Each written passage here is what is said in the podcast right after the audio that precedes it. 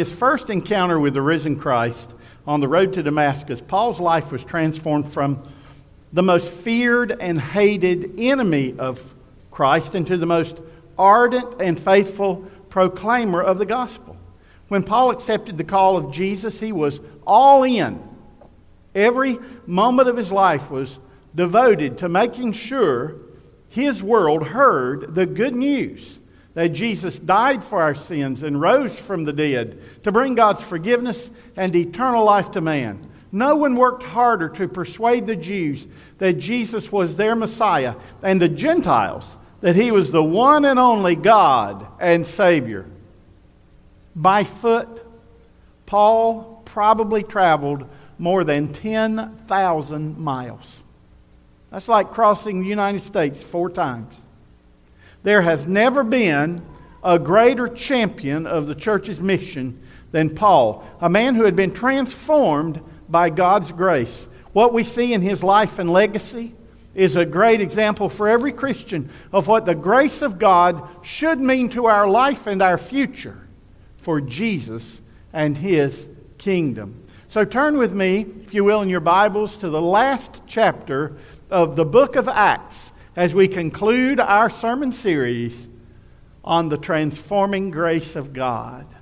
Transforming grace.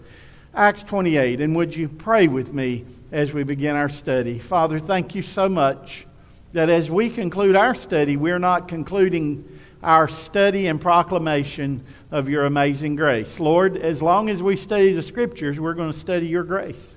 We're going to see it. As long as we live as believers, we are going to experience your grace. Father, I just want to thank you that through that in Paul's life and ministry, we have an example to follow. God, in fact, I know that you set examples for each one of us. There are people who have gone before us in our families and among our friends who have lived for Jesus, who have let their testimony be seen. And God, those are people we can follow their example. And I just want to thank you for the people you've placed in our lives. And Lord, thank you for the Apostle Paul because there's no one who's ever shown the power of your transforming grace like Paul. Thank you that we can study your word. And I pray as we do, the Holy Spirit will just move in our hearts and minds. That today, Lord, you might remove our distractions and help us focus on you. And just ask ourselves the question what will we leave behind that will help others know Jesus? In Jesus' name we pray. Amen. Now, when following Paul through the book of Acts, we are grateful for the detail which Luke has given us. Luke traveled with Paul for many miles. Anytime we see the use of the pronoun we or us in the book of Acts, well, we know Luke was with Paul giving us the details of the difficult journeys they had together to share the good news of Jesus. We have studied some of those journeys over the last months, and yet, in Paul's own writings, there was far more trouble than what we have seen in the book of Acts.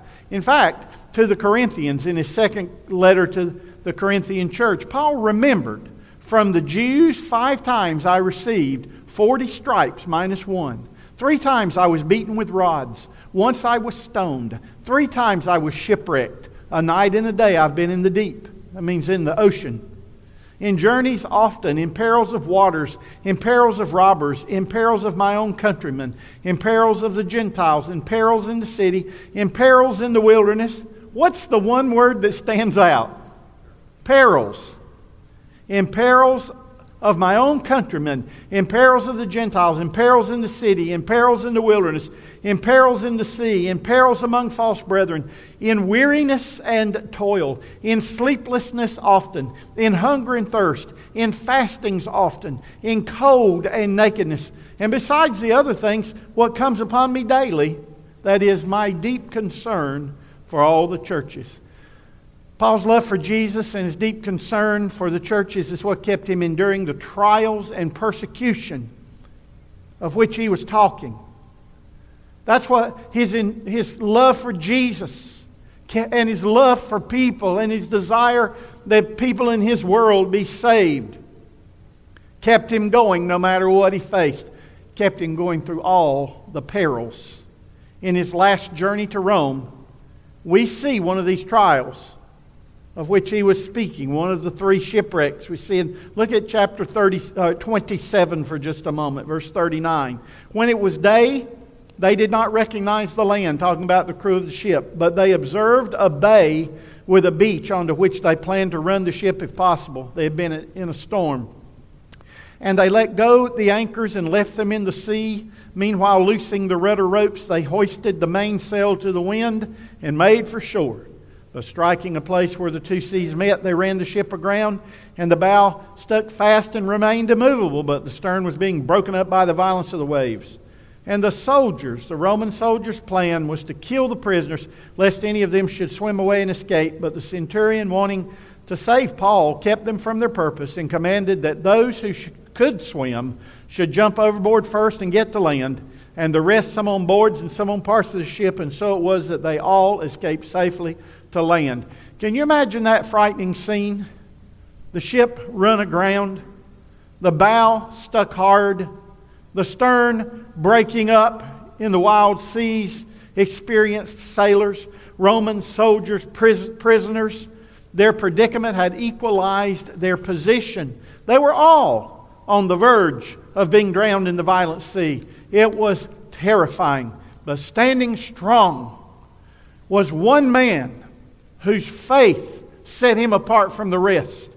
An innocent man, a righteous man, a man who was not clinging to parts of a broken ship, but a man who was clinging to Jesus. It didn't matter how violent the waves nor how strong the wind. The same Savior who can calm a storm with his mighty voice would deliver his servant Paul from every enemy.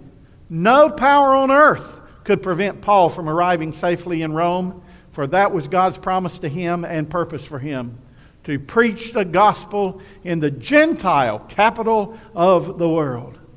So, as the ship broke up, all on board either swam for shore or grabbed hold of a floating piece of wood in hopes of surviving. And the amazing result, Luke recorded, so it was that they all escaped safely to land. How many of you believe? Listen, listen with me. How many of you believe, really, that God has the power to bring you through the darkest of nights and most dangerous storms of your life? If you believe it, say amen. Now, how many of you believe? How many of you believe because He's already done it for you? Say amen. Amen. That's how I know. How do I know God will get me through storms? How do I know He will carry me through? Because he's already done it. My Savior has never abandoned me.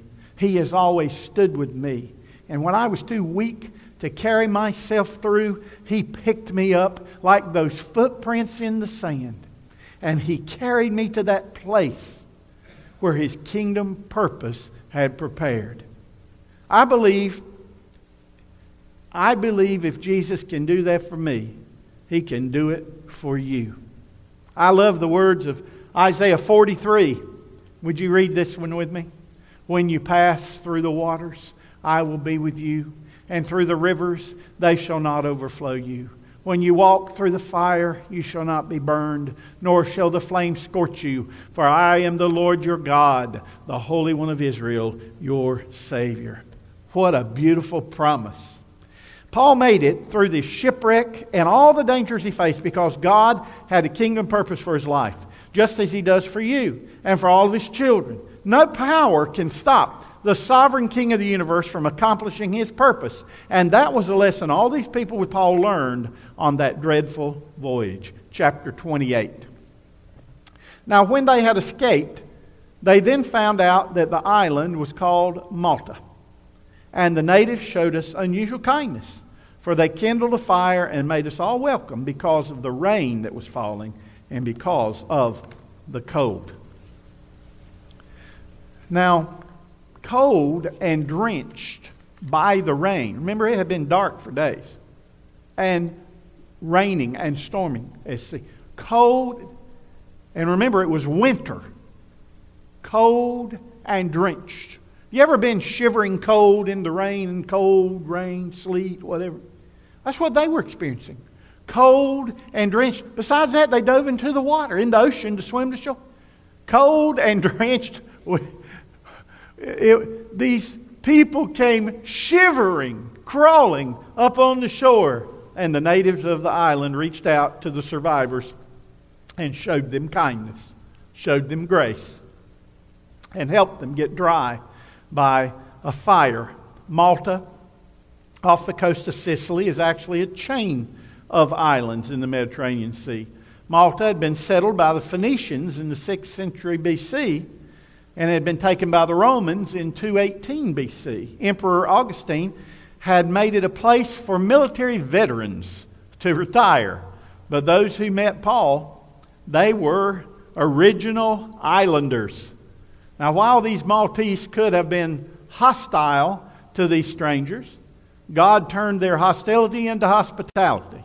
And they took care of these men had, who had just come through this terrible peril. Now, have you ever noticed how God sends someone at just the right time to comfort us in our time of need? It's happened to me many, many times. I've thought sometimes about the people God has put in my life who have been so special to me. One of the things I did, I know people, I know some, uh, you know, some people in my family might think it's a little silly, but I've made these videos through the years of, of people in my family that I loved and knew, my grandparents, things like that, mom and dad, and my, and my children growing up. And, the other, and at Thanksgiving, which was very special for me with all my with my wife and children coming in. Anyway, I pulled out one. I just started to look at it. And I started to look at the people that are no longer with me. But some of those people were instrumental. They were the people who God put in my life to help me grow as a Christian. First, to accept Jesus, but then to grow as a Christian. Can you think about people in your life? Holidays are times to remember people. Can you think about how God at times in your life has brought someone to come alongside you, someone to help you. I like what the Hebrew writer said. Read this scripture with me. He said, Be not forgetful to entertain strangers, for thereby some have entertained angels unawares. See, because of his great love for his children, the Lord is within us through his Holy Spirit. He's within us. Then he sends his angels to surround us and watch over us. And at just the right moment, he brings other people alongside us to help us through the perils of life. That's what God did for Paul and his company. When they came to that strange shore, he brought a tri- tribe of islanders to help them. Look at verses 3 and 4. But when Paul had gathered a bundle of sticks and laid them on the fire they had made, a viper came out. Viper, poisonous snake. A viper came out because of the heat and fastened on his hand.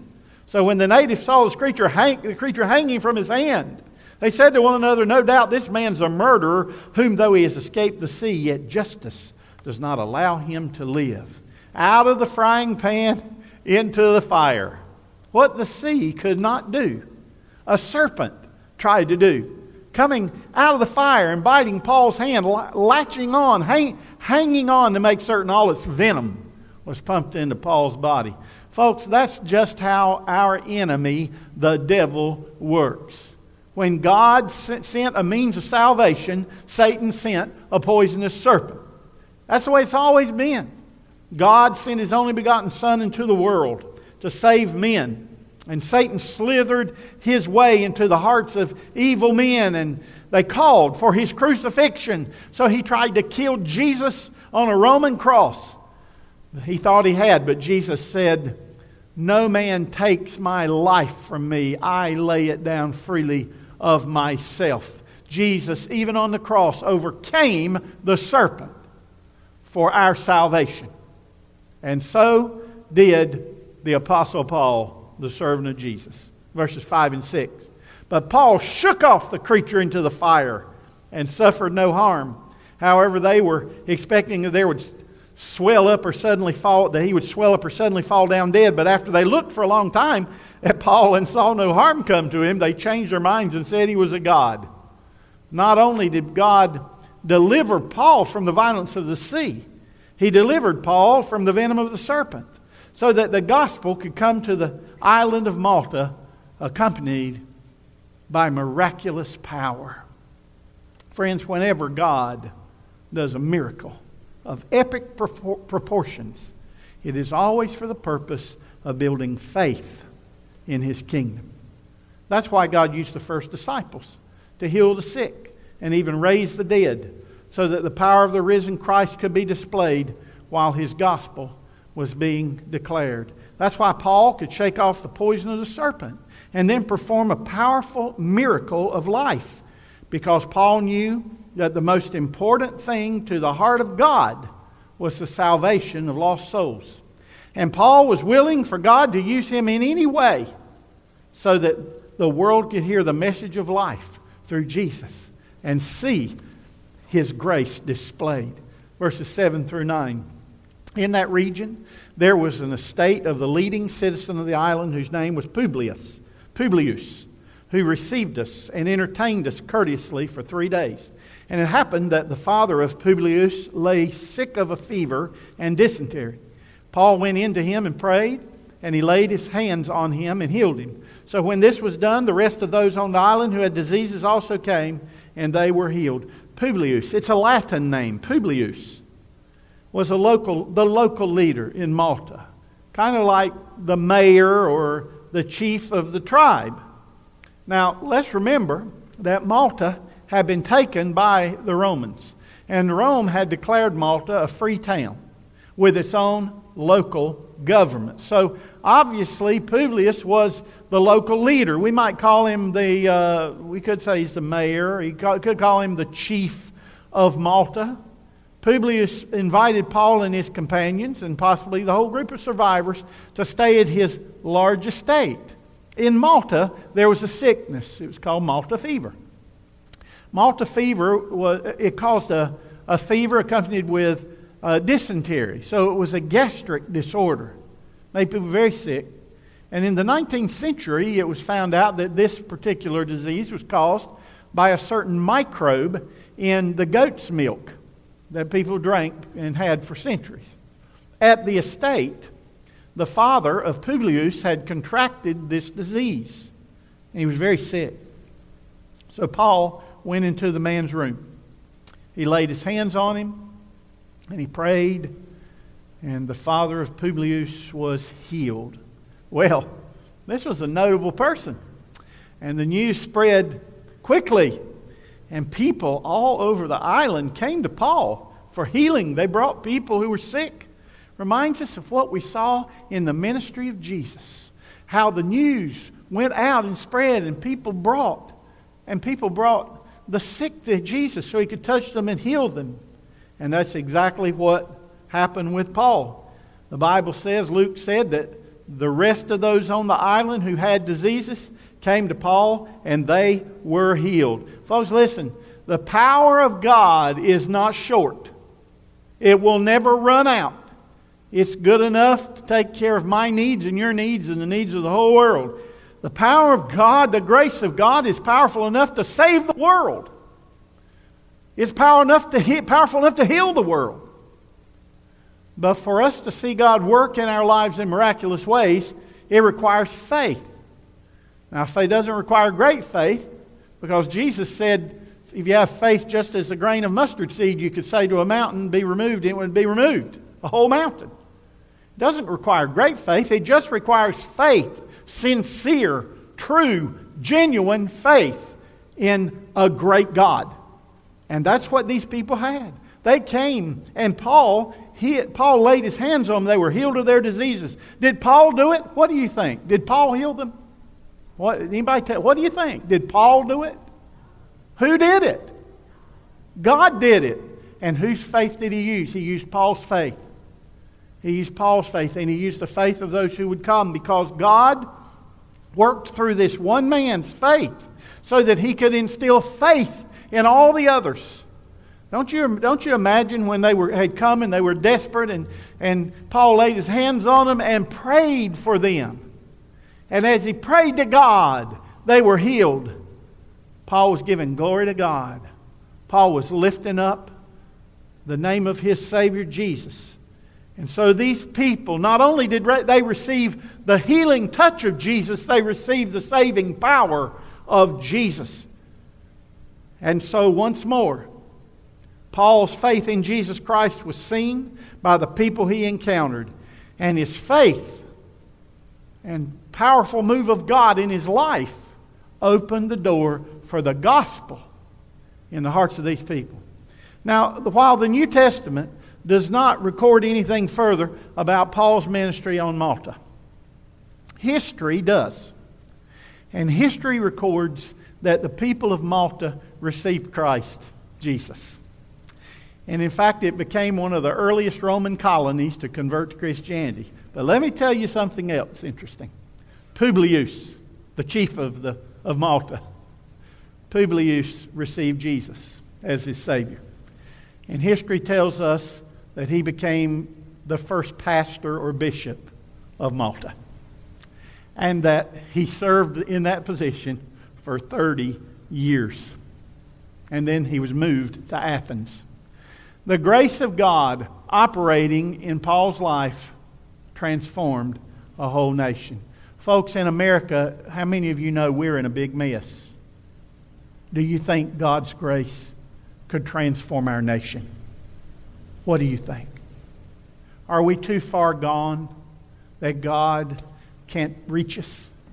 Are we too far away from Him? Folks, I want to tell you something. I still believe in the power of a living Christ who can transform lives. I believe that we can't get too far from God, that He can't reach us if we will just turn back and reach out in faith. Our faith don't have to reach very far, but His arm will reach us. And I believe God could still transform our nation today. Do you believe that? Amen? Boy, I wish He would, don't you? I really do. So, that's what the grace of God can do. And that's our grace principle today. Would you read that grace principle with me? The grace of God transforms our life and legacy. Now let's see what this means. Let's see how God used Paul throughout his ministry. First of all, the grace of God can transform a life. When Paul met the risen Christ on the road to Damascus, his life was transformed. When the crew and passengers of that ship saw the grace of God in Paul, that delivered him from the power of the storm. I'm sure their lives were transformed. In fact, they wanted to stay with Paul. How could they ever forget this mighty rescue? When the islanders saw the grace of God that delivered Paul from the serpent's poison, their lives were transformed. When Publius and his people experienced the grace of God that could heal their diseases, their lives were transformed. They were saved for eternity. The miraculous power of God displayed to the prayers and faith of a man who had himself been transformed opened hearts to the transforming power of the gospel. Paul said, verse 10, they also honored us in many ways, and when we departed, they provided such things as were necessary, Luke records. Faith in Christ not only changes our lives, but it changes our love. When Jesus comes into our hearts, we have a new love for God and for others. Our love for God gives us a desire to please Him, to follow His word, and live righteously before Him. Jesus showed us this in John 14. He said, He who has my commandments and keeps them, it is he who loves me. And he who loves me will be loved by my Father, and I will love him and manifest myself to him. Jesus answered and said to him, If anyone loves me, he will keep my word, and my Father will love him, and we will come and make our home with him. If we love Jesus, we will want to follow Jesus. His word will be important to us, and we will live it before others so that they can see the truth of it and the difference it makes in our lives. Then John said, Little children, let no one deceive you. He who practices righteousness is righteous. Well, that makes sense, doesn't it? He who practices righteousness is righteous. He who is righteous practices righteousness. Righteousness. So just as Jesus is righteous. He who sins is of the devil, for the devil has sinned from the beginning. For this purpose the Son of God was manifested that he might destroy the works of the devil. In this the children of God and the children of the devil are manifest. Whoever does not practice righteousness is not of God, nor is he who does not love his brother. When we love Jesus the way we should, we will want others to know Jesus. We want to honor Jesus in what we say and do and help others experience his love and grace. Why do I want to come to church? Why do I want to get up on Sunday morning and take a shower and put on a suit and come and stand and preach? Why do I want to do that? Because I love Jesus. Do I love you? Yes. But why do I love you? Because I love Jesus. You see, it all comes down to the love of Jesus. Friends, listen, you can't love others unless you have the love of Jesus in your heart. Oh, we can love others with a kind of a fleshly love. Like, I, you know, I can love somebody. I can fall in love with somebody. I can love people with a fleshly heart. But if I have true love for you, it's because I have Jesus in my heart. That's why, you, that's why Paul said, Don't be unequally yoked together with unbelievers. Because if you have the love of Jesus in you, an unbeliever does not. And you got two incompatible kind of loves. So we love because the love of Jesus is in us. And if we really love Jesus, then we will love his children. We will love others in His body because we become the brothers and sisters of Jesus Christ. If we love Jesus, we will love others with His love, and we will practice His love by doing good to others, not evil. That's what Paul did. He risked everything for the opportunity to help others know his Savior. He endured great suffering, great hardship, great sacrifice for Jesus. Paul said, Philippians 3, but what things were gained to me, these I have counted loss for Christ. Yet, yea, indeed, I also count all things loss for the excellence of the knowledge of Christ Jesus my Lord, for whom I have suffered the loss of all things and count them as rubbish, that I may gain Christ. Everything Paul endured was for Jesus' sake. Paul cannot bear the thought that his Savior, who suffered so horribly on the cross, who shed his precious blood to cleanse his sin and the sin of the world, would be ignored or forgotten. Paul gave up everything to leave a lasting testimony, a Christian legacy for the world. And he did. And that's the second part of our grace principle. The grace of God can transform a legacy. Now, when we have Jesus in our hearts, we begin to realize that our life on this earth is not all there is. We realize that our life is part of a bigger picture, a bigger plan, God's kingdom plan.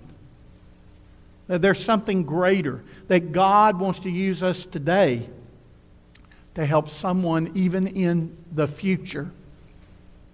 God wants to use us today to reach people, to leave an influence on people for generations to come.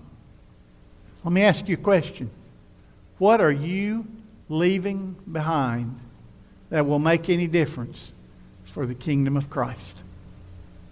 What are you leaving behind that will make any difference for the kingdom of Christ? When you leave this life, what part of you is going to be remembered?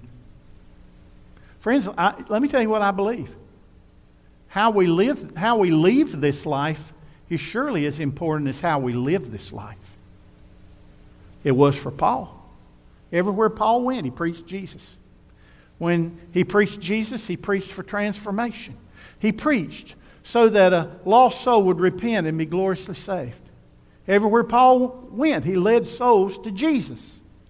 He left, a, and when he led souls to Jesus, he left a passion with those new believers to carry the good news of Jesus to the world, no matter the cost. Friends, if we leave what God has intended for us to leave, then the people who follow us will, see our, will have seen our passion, will develop that passion, and will help others come to know our Savior. If we have left what God intended with this life. And so Paul Paul felt this way. He saw that his legacy was important.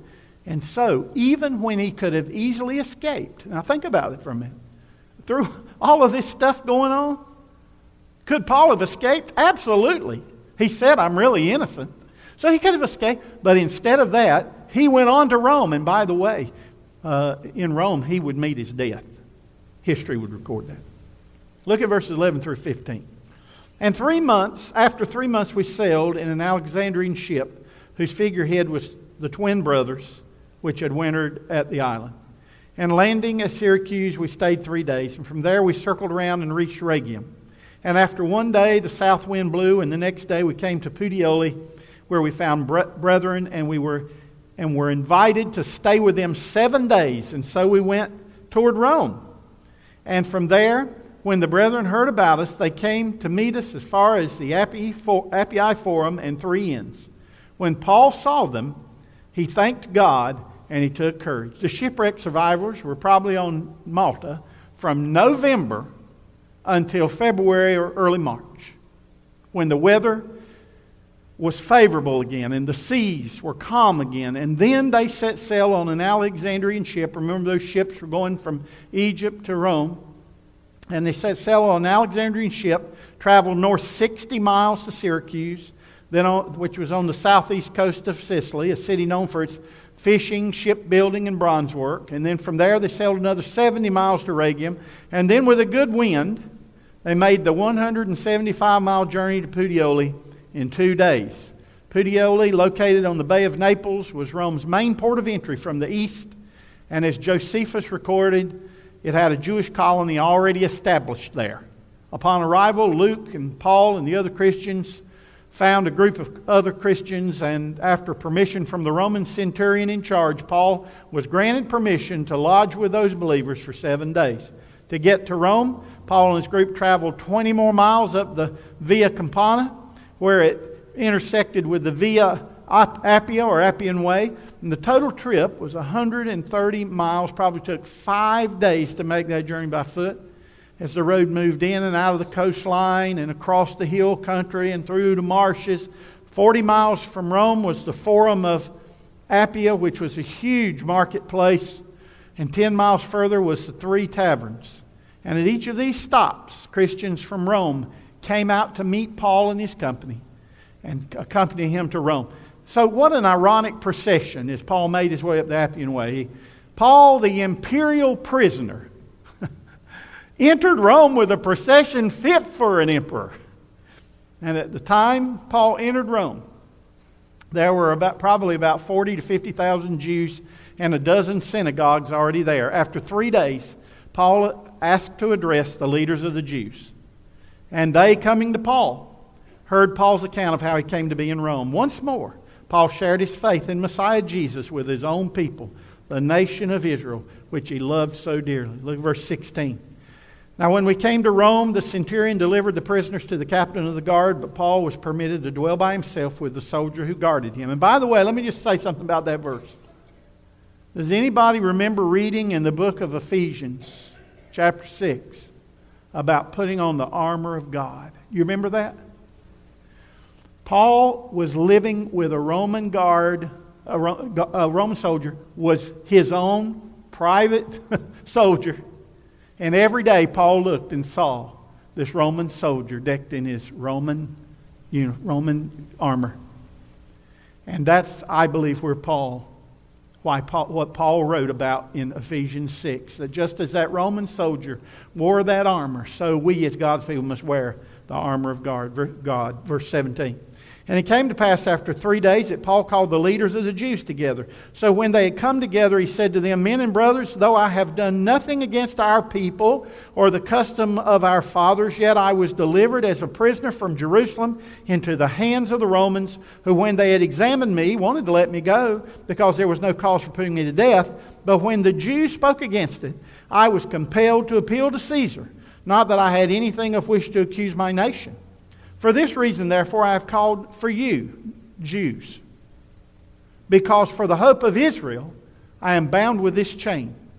And then they said to him, we, need, we neither receive letters from Judea concerning you, nor have any of the brothers who came reported or spoken any evil of you.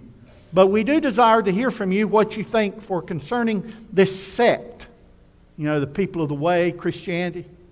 We know that it is spoken against everywhere, with the Jews intently listening to Paul. Paul presented four truths about his journey to Rome as a prisoner. And here's what he said Paul's declaration of innocence. Number one, I am innocent before the Jews. I've done nothing against my people nor against the law. Number two, I am innocent before the Romans. I've broken no Roman law. Number three, the Romans brought me here because I appealed to Caesar. Number four, the Jews wanted to kill me because I believe Christ is the hope of Israel. The Jews responded that they had received no word at all about Paul's dilemma. They had received no evil report of Paul, but they had heard of this Christian faith that had been spoken against everywhere. Isn't that interesting? Paul, once he was a Jew and a great Pharisee an enemy of, of the Christian faith. He had been saved by God's grace, and God had transformed his life into the greatest proponent of Christianity. Yet when he came to Rome, he was unknown. The Jews in Jerusalem and Caesarea and other places, they knew all about him. They wanted to kill him. But in Rome, these Jews had not heard anything about him. But the gospel was known, you know, even though the Jews did not associate Paul with Christianity here in Rome, I believe they heard about Christianity because of Paul. That was his legacy. The gospel spread around the world because the first disciples carried it, and no one did more to encourage its spread than the man who stood before them, Paul the apostle. Unlike in Jerusalem, the Jews in Rome wanted to hear more about Christianity. Look at verse 23. So when they had appointed him a day, many came to him at his lodging, to whom he explained and solemnly testified of the kingdom of God, persuading them concerning Jesus from both the law of Moses and the prophets, from morning till evening. And some were persuaded by the things which were spoken, and some disbelieved. So when they did not agree among themselves, they departed after Paul had said one word. The Holy Spirit spoke rightly through Isaiah the prophet to our fathers, saying, Go to this people and say, Hearing you will hear and shall not understand, seeing you will see and not perceive. For the hearts of this people have grown dull. Their ears are hard of hearing, and their eyes they have closed, lest they should see with their eyes and hear with their ears, lest they should understand with their hearts and turn, so that I should save them, heal them.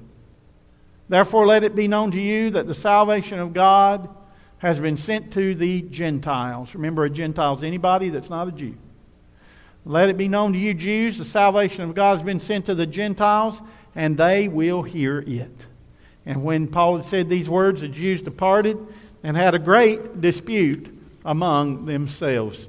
Paul's first message was to the Jewish leaders. But then on that appointed day, many Jews in Rome gathered to hear this rabbi from Jerusalem. And what Paul shared with them was the gospel in the Old Testament. God's message of redemption through Jesus the Messiah is found throughout the Old Testament. Luke said, Paul both shared, Paul shared both from the law and the prophets that Jesus was the long awaited Messiah of the Jews, the Savior of the world. The Old Testament speaks of Jesus. Moses said in Deuteronomy 18:15, "The Lord your God will raise up for you a prophet like me from your midst." From your brothers, him you shall hear. David said in Psalm 22, The congregation of the wicked has enclosed me, looking down from the cross. David said, long before Jesus was born, The congregation of the wicked has enclosed me. They pierced my hands and my feet. I count all my bones. They look and stare at me. They, they divide my garments among them, and for my clothing they cast lots. Jesus in the Old Testament. Isaiah the prophet said, Surely has borne our griefs and carried our sorrows, yet we esteemed him stricken, smitten by God, and afflicted. But he was wounded for our transgressions, he was bruised for our iniquities. The chastisement for our peace was upon him, and by his stripes we were healed. The gospel in the Old Testament. Paul did not preach his opinion, he simply shared the scriptures and allowed the Holy Spirit to convict the hearts of those who would hear. And some did. Luke said, Some were persuaded by the things which were spoken, and some disbelieved. Dear Christian, that's the way it will be, always be, until Jesus comes. Some will believe our message, and some will not believe. Some will receive Jesus, and some will reject Jesus. Paul preached the truth to these Jews from morning till evening, and still some did not believe. They were curious. They heard the truth with their ears, but they would not believe in their hearts. Friends, in this world, we are called to stand out as lights for Jesus and sound the gospel call as witnesses of Jesus. Many will not believe. They may misunderstand us. They may ridicule us. They may hate us. They may even persecute us. But that must not stop us, especially when we realize that some will believe. Some will hear our message. The Holy Spirit will work in their hearts and they will believe. And then they will carry on this legacy of faith in Jesus for generations to come. That's why we cannot be that's why we cannot give up. Because some will believe. And we don't know who that those some will be. We don't know when that will be, but like Paul, we must tell what we know. That the Christ Jesus who died on the cross and rose from the dead will save anyone who calls upon him by faith. Friends, I know He will save people because He saved me. What He did for me, He can do for you. That's my message. All I have is the testimony that Jesus transformed my life through His Word. But that's enough. That's enough. The testimony of what Jesus has done in my life could be the very tool that God would use to save a lost soul, even a lost world. That's why you and I must, like Paul, allow the Holy Spirit to transform our lives and our legacies. And like Paul, the more of ourselves we give to Jesus, the more he can use for his kingdom purposes. Think about Paul, a prisoner of Rome, spending all day from morning till evening talking about Jesus, about the kingdom of our Savior. And still, they would not believe. So, Paul, brokenhearted, by the rejection of his own Jewish family. Spent the rest of his life sharing the gospel with the Romans and Gentiles and anyone who would come to visit him. Verses 30 and 31. Then Paul dwelt two whole years in his own rented house and received all who came to him. And what did he do? Read it with me. Preaching the kingdom of God and teaching the things which concern the Lord Jesus Christ with all confidence, no one forbidding him. Though he was a prisoner, God, through his grace, made it possible for Paul to live in his own rented house in Rome, a Roman soldier there to guard him but also protect him, with all the visitors he could receive. And for two years, as he waited for an audience with the emperor, Paul did the same thing that he had done throughout his life. He preached the gospel of the kingdom of God and taught all who would hear how to live to be faithful followers of Jesus Christ. He made every moment count for Jesus in his life and for the life to come. The grace of God had transformed Paul, transformed his life and his legacy. I read a story. I might have shared it before. It's about Jonathan Edwards. Jonathan Edwards is a hero of faith because as a preacher, he preached a message sinners in the hands of an angry God that God used to spark the Great Awakening in America. Jonathan Edwards was a Puritan preacher in the 1700s. He was one of the most respected preachers in his day. He attended Yale at the age of 13, and later he went on to become the president of Princeton College. He married his wife Sarah in 1727 and they were blessed with 11 children. Every night when Mr. Edwards was home, he would spend an hour conversing with his family and then praying a blessing over each child. Jonathan and his wife Sarah passed on a great godly legacy to their 11 children. An American educator, A.E. Winship, decided to trace the descendants of Jonathan Edwards almost 150 years after his death. His findings are remarkable, especially when they compare to another man of that same period, a man named Max Jukes. Now, Jonathan Edwards' legacy includes one United States vice president, one dean of a law school, one dean of a medical school, three U.S. senators, three governors, three mayors, 13 college presidents, 30 judges, 60 doctors, 65 professors, 75 military officers, 80 public office holders, 100 lawyers, 100 clergymen, and 285 college graduates in 150 years. How could this be explained? Jonathan Edwards was a godly man, but he was also a hardworking, intelligent, and moral man. And for, furthermore, Winship stated much of the capacity and talent, intensity, and character of the more than 1,400 of Edwards' family is due to Mrs. Edwards.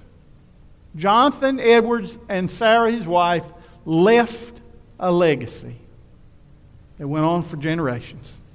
Now, Max Jukes, who lived at the same time, he came, his legacy came to people's attention when the family trees of 42 different men in the New York prison system were traced back to him. He lived in New York at about the same period as Jonathan Edwards. The Jukes family originally was studied by sociologist Richard L. Dugdale in 1877. Jukes' descendants included seven murderers, 60 thieves, 190 prostitutes, 150 other convicts, 310 paupers, and 440 who were physically wrecked by addiction to alcohol. Of the 1,200 descendants that were studied, 300 of them died prematurely. Folks, listen to me. We have a choice to make how to live and what to leave. That's our choice. We can leave behind a legacy of faith or a one of moral failure. We can live to the point, we can live to point people to Jesus Christ and leave a legacy that still points people to Jesus Christ. Or else we can live for now for ourselves and die empty handed with nothing. Nothing to count for God's kingdom in eternity. Paul lived and ministered for less than half a century, but his influence has lasted for nearly 2,000 years. As a matter of fact, if you're a Christian here today, if you're a Christian watching or listening, listen, you are Paul's legacy of a faithful Christian. His legacy. Because he took the gospel, someone else took the gospel, and someone else took the gospel. And today you and I know the gospel. He wrote the gospel. He gave us most of the New Testament. His legacy. You're his legacy of a faithful Christian who was touched by God's transforming grace. Let's bow.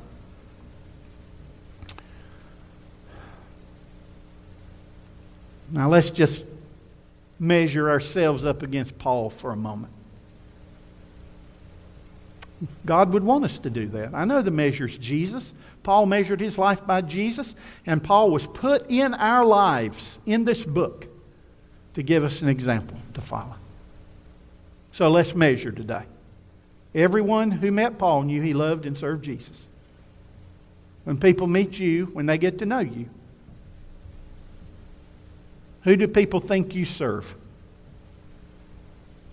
Has the grace of God so transformed your life that people around you know that you follow Jesus?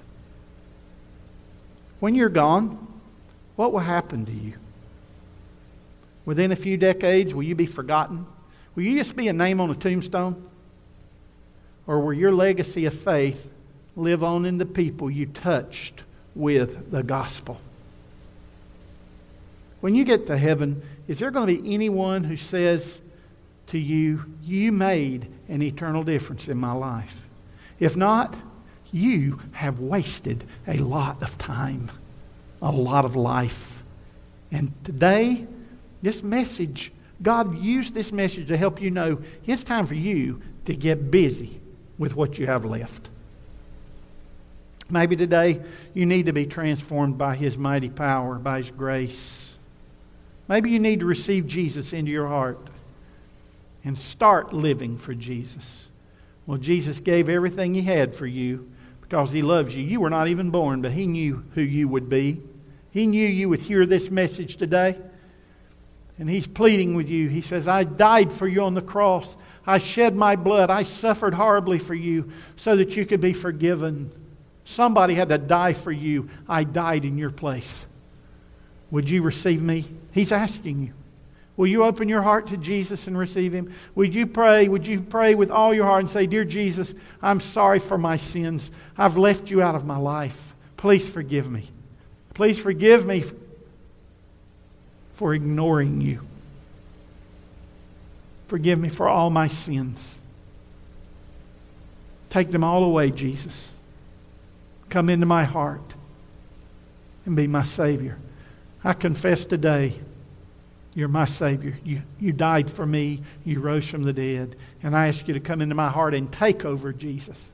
Just take over my life and my future. Today, I confess I'm following Jesus. Thank you, Jesus, for being my Savior. If you prayed that prayer, it's the greatest prayer you could ever pray. Maybe if you did it here in this place for the first time when we're singing, I'll stand at the front. Come down just share with me. The cameras will be off, and you can say, Pastor Donnie, I prayed and accepted Jesus as my Savior, just like all these people around you did at some point in their life. If you're watching us online, reach out to us, message us, and we can get back with you, in touch with you. Father, I pray, thank you for your blessings. Thank you for your amazing grace that has saved us, given us new life and a new legacy. Help us, Lord. Leave behind a legacy of faith that will go on for generations to help others come to know the Savior who gave everything for us. In Jesus' name we pray. Amen. Quentin. Would you stand and sing with us?